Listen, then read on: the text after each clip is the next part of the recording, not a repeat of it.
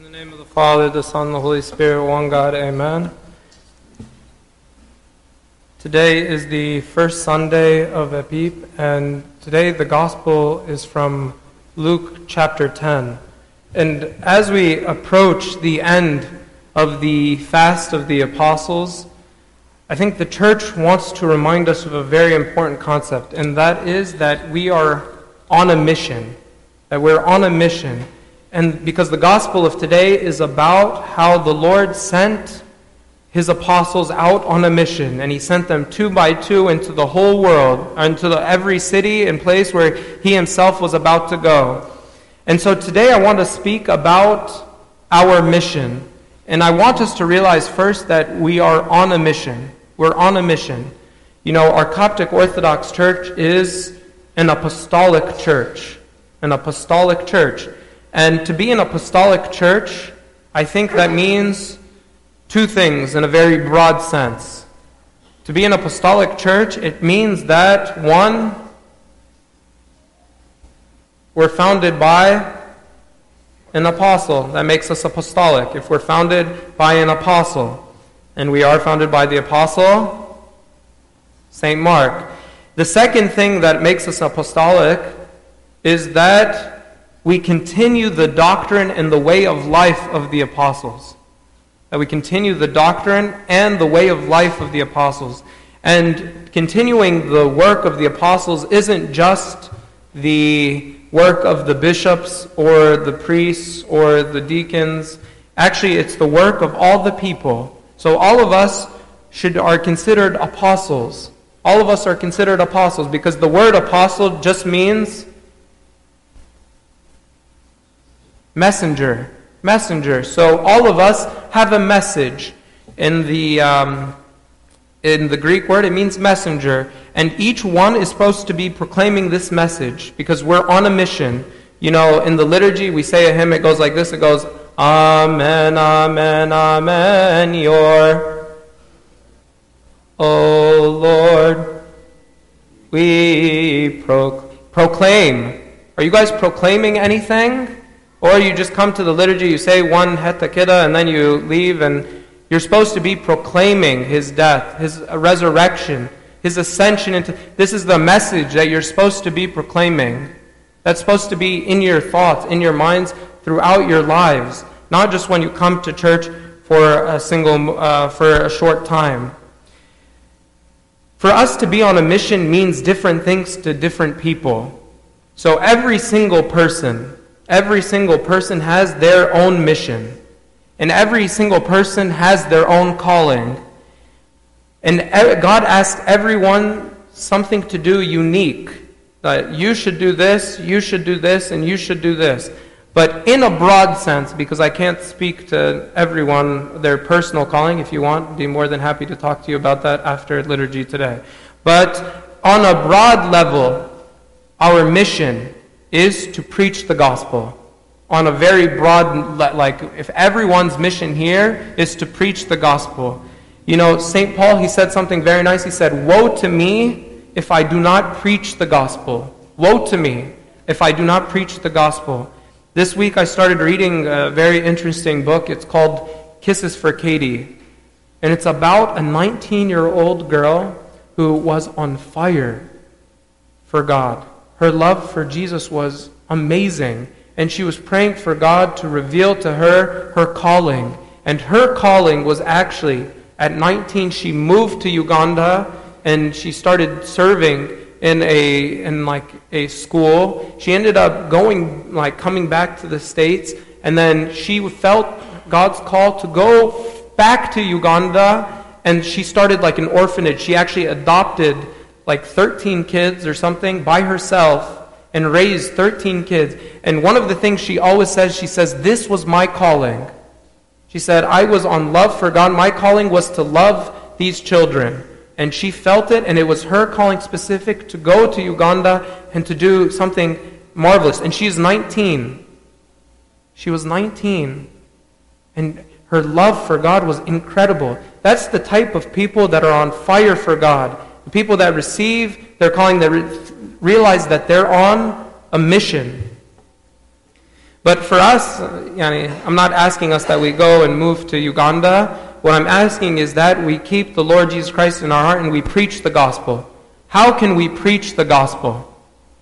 How can we preach the gospel? Very easy. I'm start with the parents and the spouses. When spouses treat each other like Christians, they are preaching Christ to their kids. When spouses treat each other like Christians, they are teaching their kids the biggest sermon in the world. When just you being Christ like to one another is the biggest sermon you could ever give to your kids. If parents and spouses are honest in their businesses and in their taxes and in their like integrity and not trying to find weasel their way and try to find loopholes and of course the kids they learn from this stuff. So if you want to raise them to be like good Christians, you have to be a good example. So to parents, I would say if you want to preach Christ, start by teaching your kids and start by being good examples yourself. We'll talk about that in the parents. We have a parents meeting later today, and we'll talk a lot about that. I mean, there's a very famous quote. It says, "Preach Christ, and when necessary, use words." Preach Christ, and when necessary, use words. So just by your actions, by the way you live, by the way you pray, by the way you do things, will make the biggest impact on your lives. So that was for the parents and the spouses. What about for the youth? the youth, I would say your mission, I would say your mission is to realize your identity. To realize your identity, that you are sons and daughters of the great King. To realize that you have something very special prepared for you and you should be working to discover your calling.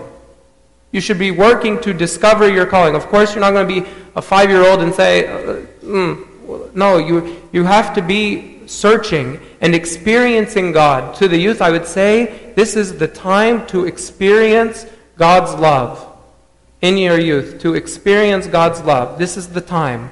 Now, for all of you, your calling, your mission right now is to experience God's love. Search for it, find it, see it, experience it, touch it, taste it. Because there will be a time when you find that this world is very cruel. And you will say, What am I doing here?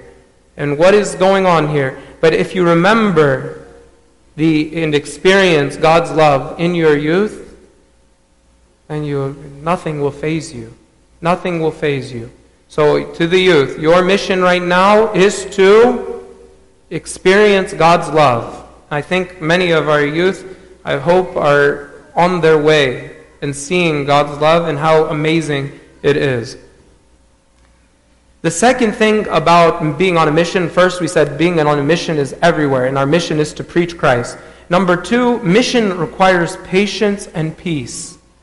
Mission, being on a mission, requires patience and peace.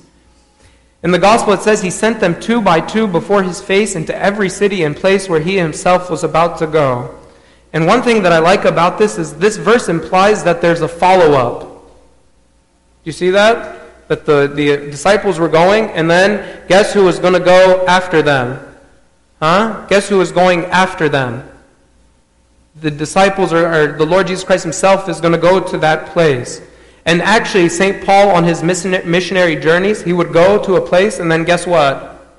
He would circle and go back to the same places again. He didn't just come and give one sermon and say, Oh, God bless you guys. You guys heard the good words? You're saved? God bless. There was a follow up, there was growth, and it requires patience. I think sometimes as Christians, sometimes as Christians, we want to be miracle workers. And we, like in the service, will say, Oh, these kids, they don't learn. They don't want to understand. And then we come in, we say, We'll give them a lesson on love. Okay. Or we'll have them sit with Abuna. Okay, come sit. Tfaddal. And then I'm going to wave my magic wand on you and you're going to come out poof, magician. It doesn't work like that. It's not a, no magic show here. The mission requires patience. It requires patience and peace and requires effort. And sometimes we're so quick to just say, I wash the hands and the dust from my feet on these people and then I leave. No. No, it doesn't Doesn't work like that. Yeah, if at the time they don't receive you, wipe the dust, go somewhere else, but then you have to come back and try again. If they reject you, okay. And then you come back again and you try again. Patience. It requires patience. Didn't the Lord say, I go after the one and I leave the 99? As he's going after the one. If you don't accept, khalas, okay, I wash. And this shows you that actually there's judgment for those who don't listen the first time. There will be judgment for those people. It says it'll be more tolerable in the day of Sodom and Gomorrah for than the people that hear the word and then they neglect it and they just forget about it. So mission requires patience. Mission requires peace. Like Christians should have should have patience and peace. That's why he says, when you go, what are you going to do when you go to these places? What are you going to do? What are you going to tell them? What is, what's, what's up? What are you going to? You said, the Lord, the kingdom of heaven has come near you. And it says, let your peace reside there. Whose peace did it say? It didn't say God peace. It said your peace. Means that you are filled with the peace of God in you, and then you give that peace to whoever you see. Do you see that? And then here's another one that's interesting. It says, if they don't accept your peace, or they don't accept your teaching, it says what?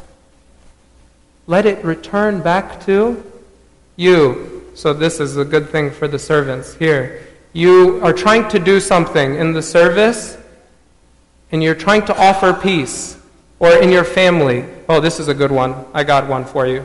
Here, how about in your family? I encourage all the families to have like a little family Bible study. It's very good, right? So this is very great, very peaceful and activity. It's amazing how this peaceful activity can turn into disaster. So here you're trying to say the stewards of God, they bring their peace. If they don't accept your peace, your peace returns to you. Not your peace is gone. No, no, no. Your peace comes back to you. So always our, the servant has peace and has patience. Third, mission extends us beyond our comfort zone. The mission extends us beyond our comfort zone. It requires faith and trust. You know, our Lord Jesus says that our Lord Jesus Christ, He said, Go your way, behold, I send you as lambs among Wolves.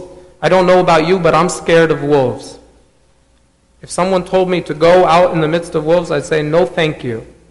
It's not my place. I prefer to be in a cage, nice, my nice food and nice accommodations, and no thank you to the wolves. I don't want no wolves. Why do they have to be wolves, dear Lord Jesus Christ? Why couldn't they be? They're nice people. No, they're wolves. The wolves are outside. And one of the things about mission is to go beyond your comfort zone. Every mission is going to push you in a way that is beyond what you are comfortable with. So no one's comfortable with wolves. صح uh, no one's comfortable with wolves. So you have to go outside the comfort zone. The Lord said, Carry neither money bag, knapsack, nor sandals and remain in the same house, eating and drinking such things as they provide. Yeah, boy, how many times are we complaining about the food that's provided to us? Oh, this food is not this. Oh, this food is not this. Oh, this food. Being on the mission, we never complain about food. We never complain. Oh, it's not good? You eat it anyway and say, Nushka Rabbina. That's the way it should be. You don't like it, yeah, it's not cooked well, it's okay. Okay, learn to cook it better next time, and you eat it and you say, Nushka Rabbana. Thank God. That's the way we should be. It's the way we should be. And I think what's interesting about this, I think what's interesting about this is that if you notice when the disciples came back, what's written about them? They didn't have any of the comforts. They didn't have the the money or the knapsack, or you'd say, Why? I need a knapsack. I need sandals to preach. And you say, What were the disciples' response when they came back? They said they were full of joy. Full of joy. To do the mission is full of joy. Everyone who does the mission comes back full of joy. Our group that just came back from Africa, full of joy. You ask them, Did you miss any of the things here? Ask them, Did you miss any of the things here? No, they didn't. No one missed the things here. Actually, on the Garden of Gethsemane, before, before you know, our Lord Jesus Christ was betrayed, he asked his disciples, He said,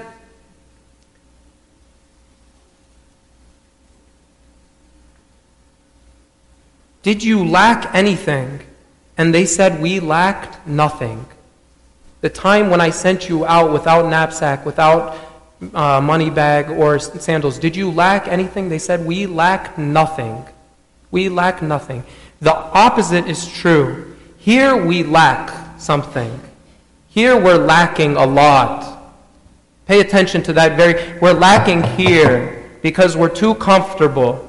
We're way too comfortable. Because we're so comfortable, we're lacking so much. We're not going beyond our comfort zone. We're staying in our comfort, and this is against the mission.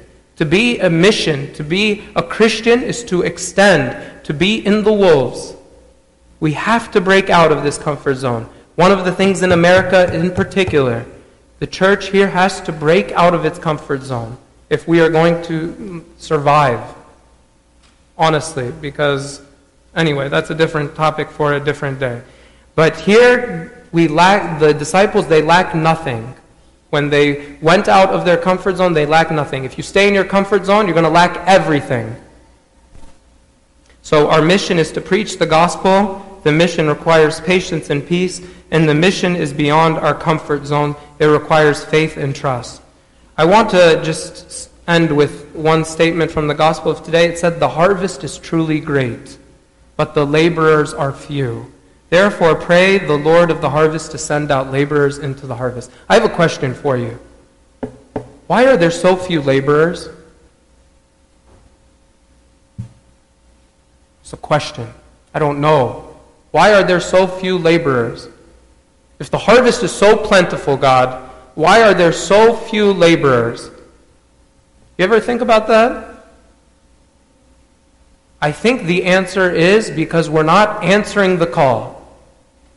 We're not answering the call. If everyone, ans- there's one billion Christians in the world. There's not too few laborers. There's too few people answering the call. There's too few people living Christian lives.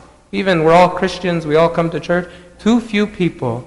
That's why it says, pray to the Lord to send out laborers into his harvest. All of us here are laborers. This is a church full of laborers. Church full of laborers. So all of us, we have to labor. We, all of us are on a mission. This is our Christian, this is our life as Christians, to preach the gospel everywhere. And this is our mission on this earth. I want us to be like St. Paul when we finish our lives and it's time for us to go, that we say what St. Paul said. That we say, I have fought the good fight, I have finished the race. I'm done. I finished my mission. Many people are scared to death. Why are you scared to death? Because you didn't finish your mission. You're playing your life, you're doing this, you're doing all your other things, and you're not, you're not caring about your mission. You're not caring about your mission. Your mission here is to preach the gospel. I pray all of us, we learn this lesson in this Apostles' Fast, that we are Christians on a mission. This is a church, a missionary church. We're going to do great things, but through the labor and through the prayers of all of you. And glory be to God forever. Amen. أنا هكسر الفون ده